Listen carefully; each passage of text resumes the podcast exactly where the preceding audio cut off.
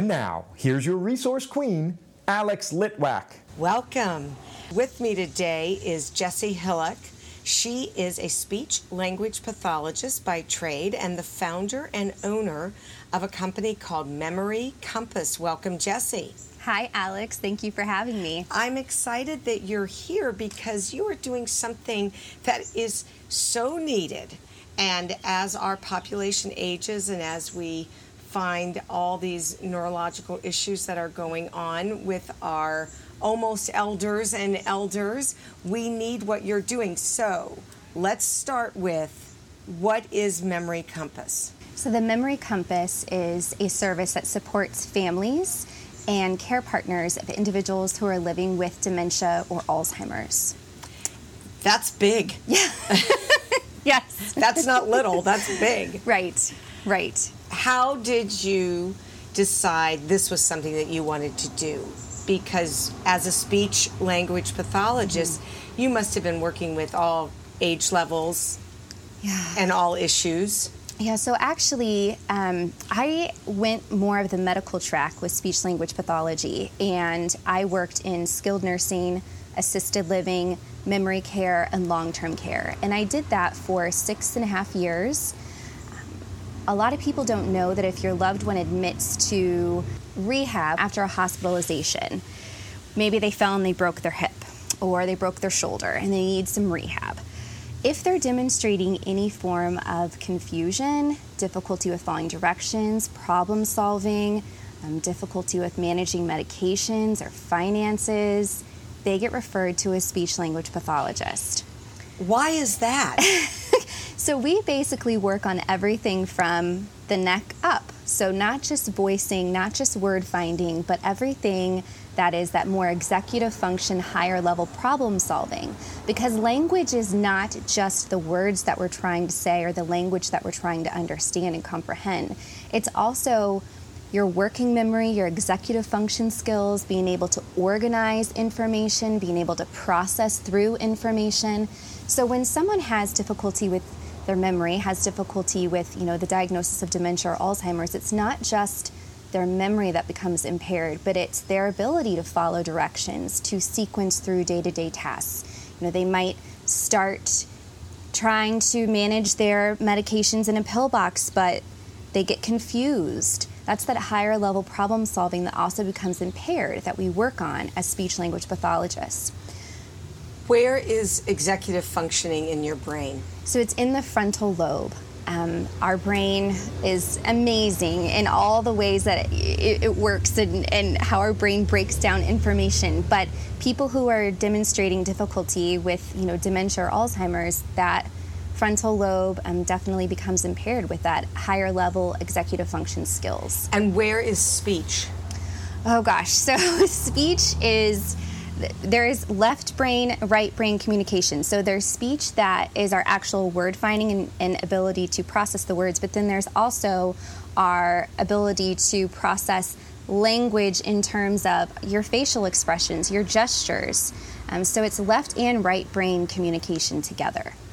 And there doesn't necessarily have to be specific damage to where the speech function is in your brain? That's a good question. So, so there are different forms of dementia, and the different forms of dementia have different breakdowns of how the brain is processing information and functioning. Generally speaking, someone who has difficulty with Alzheimer's or dementia is going to have difficulty with their word finding, with problem solving, um, and your brain is basically shrinking your whole brain. Yeah, I'm real aware of that. My brain is shrinking.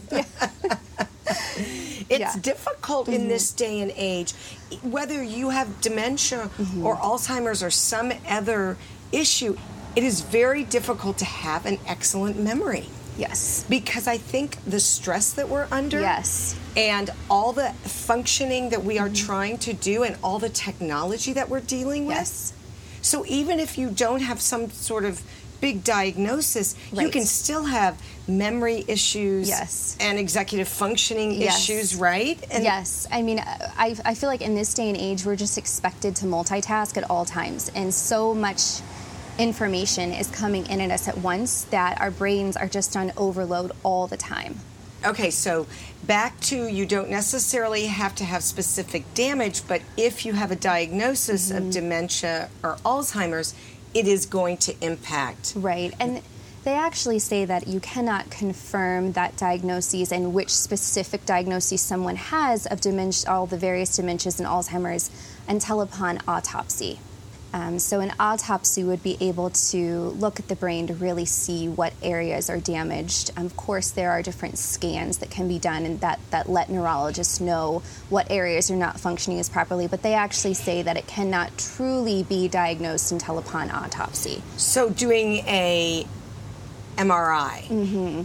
Would they would be able to look at sort of what parts of the brain are firing up and what parts of the brain are no longer Yes. Mm-hmm. really firing up.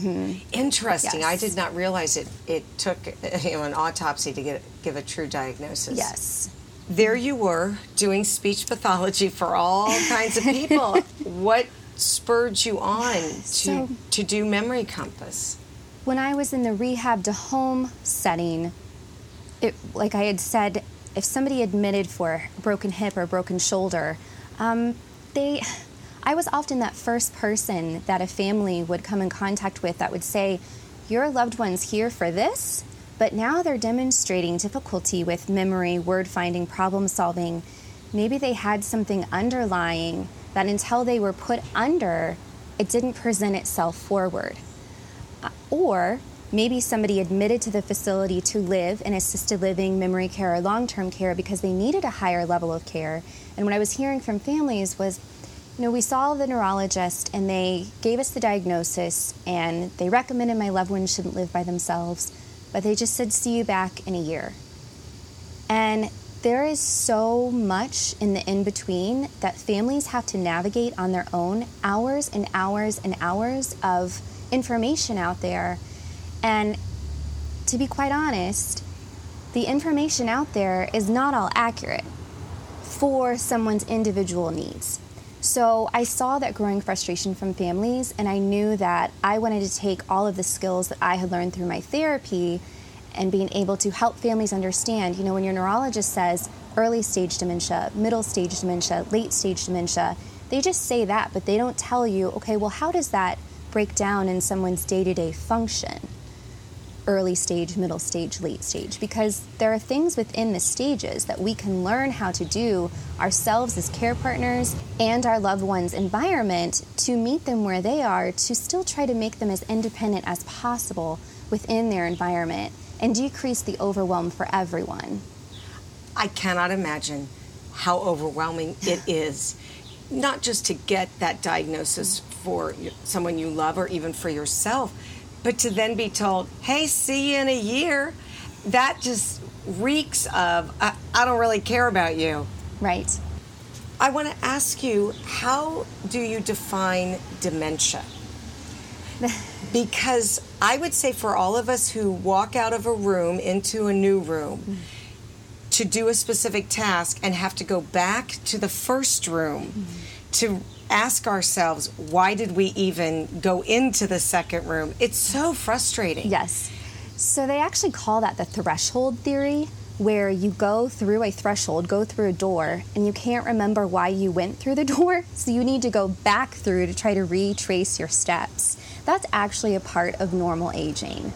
But what's not part of normal aging is forgetting, you know, how to get to the bank, how to get to the grocery store, forgetting the names of your grandchildren, forgetting the names of your children normal aging is, you know, maybe there's a coworker that you used to work with and you can't remember their name. That's normal aging. But when it's immediate family, you should be able to remember the names of those loved ones.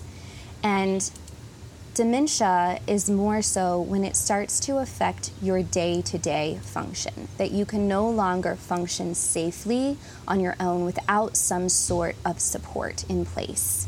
Should we each run through the names of our family every day just like you do with you know math you know math cards addition and subtraction flashcards that you literally look at the pictures of everyone in your family and make sure you can name each one of them So, for brain health, I really recommend your diet, your exercise, your sleep. All of that truly can impact how your brain is functioning. Dehydration is a huge factor. People have brain fog. Um, they might receive this diagnosis of dementia, and it, it turns out that they were dehydrated and it wasn't actually dementia. Um, but cognitive stimulation activities are so important. I mean, that's taking a walk, that's getting environmental stimuli. You know, sitting in a chair all day watching TV is not giving you that stimulation that you need.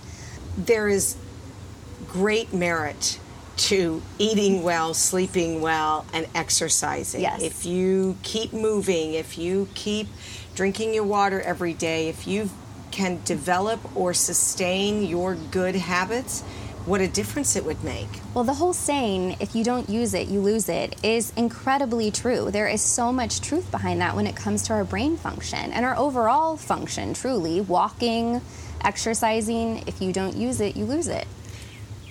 I understand how a diagnosis of dementia comes about. What difference has to happen for a diagnosis to be called Alzheimer's?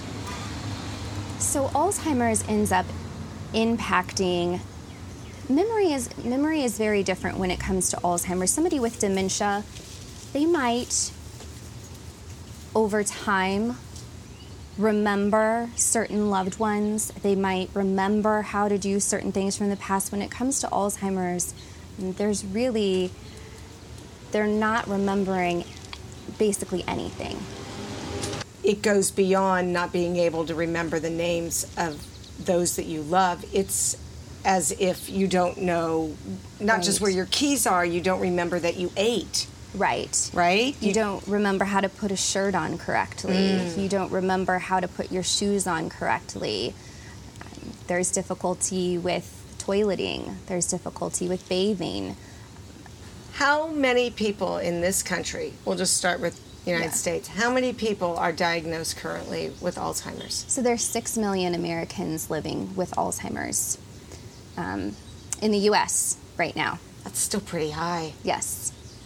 And are most of them over the age of 70 or are most of them over the age of 80 or it's all over the map? It's all over the map, and what I'm finding for me is that these families who are contacting me are actually younger. So I'm 34, and I have daughters of patients who are contacting me in their in their late 20s because their mom or dad has new onset, a new diagnosis of early onset dementia, or you know, there's frontotemporal dementia, um, there's Lewy body dementia, and I'm seeing younger and younger. So people who aren't necessarily in their 80s, like when I started working in this field in 2013, I was seeing a lot of people who were in their 80s. Now I'm starting to see people who are much younger.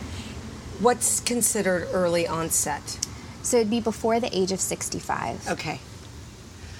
That's got to be one of the most difficult diagnoses to get. Not only that, but what I have found is that many of the individuals that I've worked with probably had the diagnosis, probably had dementia for four years prior to being diagnosed, but they were getting laid off from work. They were going and getting an assessment for depression or bipolar.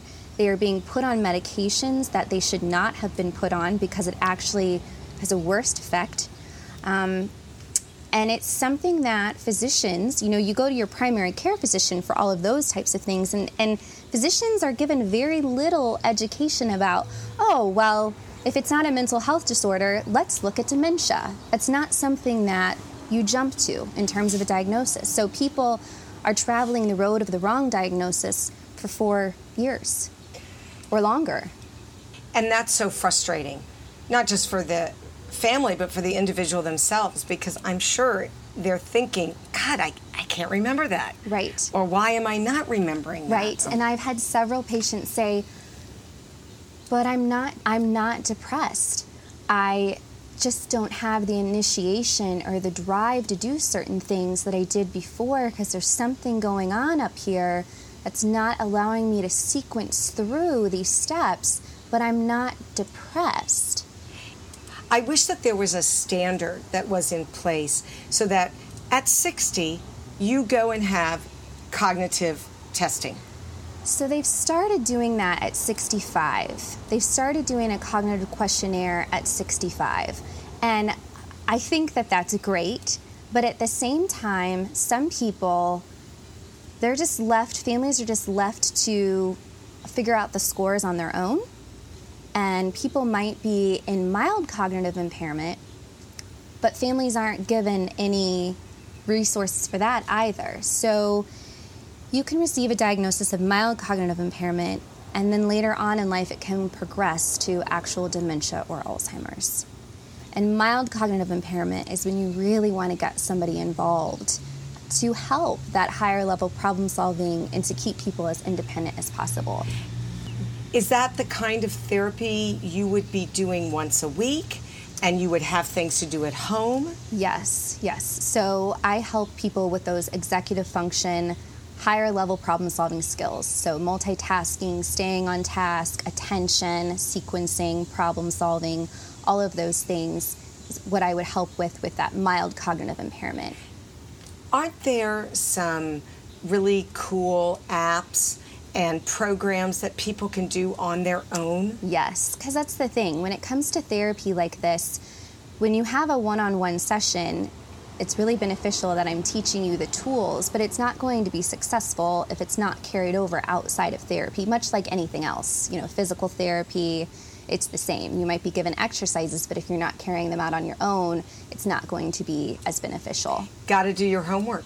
Right, absolutely. This is not something you can maneuver around and cheat. right, You have to go through it right, to have any hope of holding on to whatever cognitive and executive functioning skills that you have Right. and not spiraling downward. right. All right, a family comes to you. Their loved one just got diagnosed. Mm-hmm. What do you do? So typically they'll have a report from the neurologist, and I like to go over that report with them in layman's terms and break it down. What does this mean? And based off of whether the neurologist said early stage, middle stage, or late stage, okay, here are all the tools in my toolbox that can help somebody within that early stage, but also I'm going to give you the tools and signs to look for for when they enter the middle stage. So we're going to try to prevent a crisis situation. So I'm giving you that information of when is it time to talk to your loved one about no longer driving? When should you have care in the home? Or maybe there's other resources in the community like adult day centers. Should you start looking into assisted living, you know, memory care facilities. I'm helping be that navigator. And then also, what are the correct communication approaches that you should be using with your loved one? I want to figure out your loved one's past history. What do they love doing? I'm looking at that more holistic view. What was their sleep pattern like? Were they someone that, you know, worked the night shift? So now you're having that trouble because they're wanting to be up all night long and you're not able to rest yourself. Or what are hobbies that they used to have? Can we try to you know, adapt those activities so they can still enjoy them in a different way. So I'm really trying to meet the individual where they are and also support the family. So again, we can just decrease the overwhelm that so many people are facing because a lot of these care partners who reach out to me, it's what's considered the sandwich generation. So they might have their own children, you know, maybe it's children in middle school, maybe it's children in college, they're working full time, and then now, oh my goodness, they're trying to navigate the care of their aging parent or loved one, and they just don't know what to do. And there's so much information out there. So, how can I take that time away from research and give them individualized recommendations and hold their hand through the process? And do you meet with them every month? Do you meet every few months? That's a good question. So it really is based off of what I feel that family needs, and we talk about that. So I have some that we meet every other week. I have some that we meet once a month. I have some that we meet quarterly. It's really just based off of how much support they feel like they need. And also, if somebody hasn't reached out in a while, I always reach back out to them. And typically, it's, oh my goodness, you reached out at just the right time. This is what's going on, and I just don't know how to navigate this. I'm with you about being proactive as opposed to reactive mm-hmm. because you have so much catching up to do when you're already in a crisis situation. Right. Yes. And something that I have found, you know, we're humans, so we want to help our parents, but sometimes we become that crutch and we're doing more than what we should be doing because we just think that it's normal aging.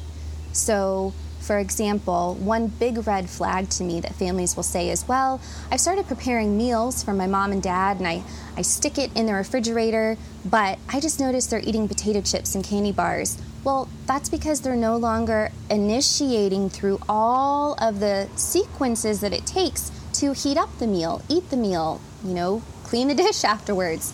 That's a big red flag. So sometimes we're doing things for our family that we think are keeping them independent and taking a, a, weight off of them, but is it really that there's something more going on that they are having more difficulty with their memory? And could you use somebody to coach you through how to navigate, you know, setting your loved one up for success and setting you up for success so you're not burnt out? I think if you're in the sandwich generation, and you are going back and forth between taking care of parents and taking care of kids, it's it's exhausting. Even more so though, I think if you are the spouse or partner of an elder, yes. It's incredibly hard because you yourself are aging. Right. Right. Yes. And that is one area that is incredibly difficult to work with the spouse through they oftentimes they hear, well, I made this commitment to my loved one that I would care for them, you know, until death do us part. But they feel like there's this weakness if they have anybody else come in. But there's a statistic of in the mid 60s, about 63 to 64 percent of spouses between the age of 60 and 90 who are caring for their loved one with an Alzheimer's or a dementia diagnosis end up passing away before their loved one with that dementia or Alzheimer's diagnosis that is chilling to me hmm. because it's tragic. Yes. And is that because they are just not just aging, but they're so stressed out? Yes. The amount of stress that this disease puts on someone, I mean, it is, there can be changes that behaviors really start happening with their loved one. Um, there can be nasty, violent behaviors that can happen um, that spouses don't want to talk about, so they kind of leave it behind closed doors? Um, or is it the physical of helping somebody on and off the toilet or in and out of the shower? Is it never being able to leave your home because you can't leave your loved one alone? You know, they need 24 hour supervision. So they're just there always and they never get out of that. My understanding of people who don't have great memory and maybe they've got a certain level of anxiety mm-hmm. if you're their spouse caretaker they don't they don't want you to leave right right the, uh, it yeah. not just a safety issue that you don't want to leave it's that they don't want you to leave because you are their security blanket yes, yes. exactly mm-hmm. wow. absolutely absolutely this is so tough i i I hear this. I have several friends whose parents were diagnosed with Alzheimer's. It was a long, hard, very sad road. Yes, and you're just supposed to navigate it all on your own. So we've established that doctors are starting to give people a test at 65. Mm-hmm. If you, though, suspect that someone you love may be having some memory issues or speech issues yes. or executive functioning issues, should you go to a geriatrician? Yes, absolutely. And in the state of Indiana, we actually have some really good hospital systems that have specific programs for the senior community that have you know social workers on the team that can talk to you as the care partner as well as your loved one they see the geriatrician Um, you know, I it's just sometimes getting your loved one to go. Oh yeah, because people are tough. Yes. They do not want to seek out help necessarily, or maybe they're embarrassed. Yes. And they, it's the ignorance is bliss, maybe. Right, right.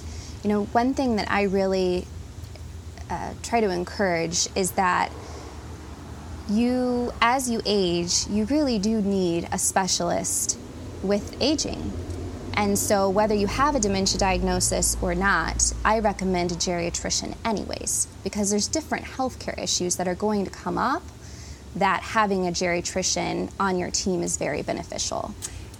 I have loved learning all about this because I think you are absolutely right. People need help. It's okay to ask for it. Yes. And it's okay to ask for it early on. Try not to wait till things are in such crisis that everybody is is weeping. Right. Basically. Right. If someone is interested, Jessie, in finding out more about you and Memory Compass, how would they reach you?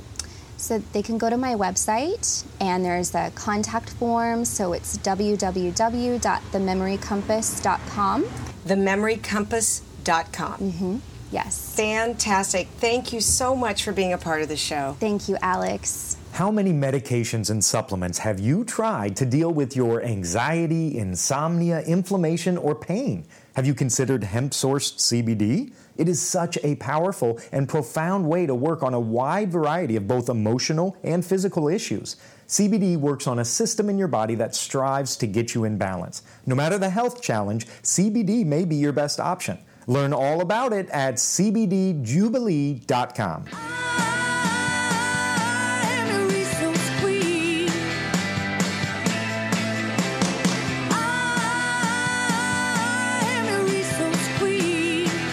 Today's show has been sponsored by CBD Jubilee, bringing you health and happiness every day. Thanks for tuning in.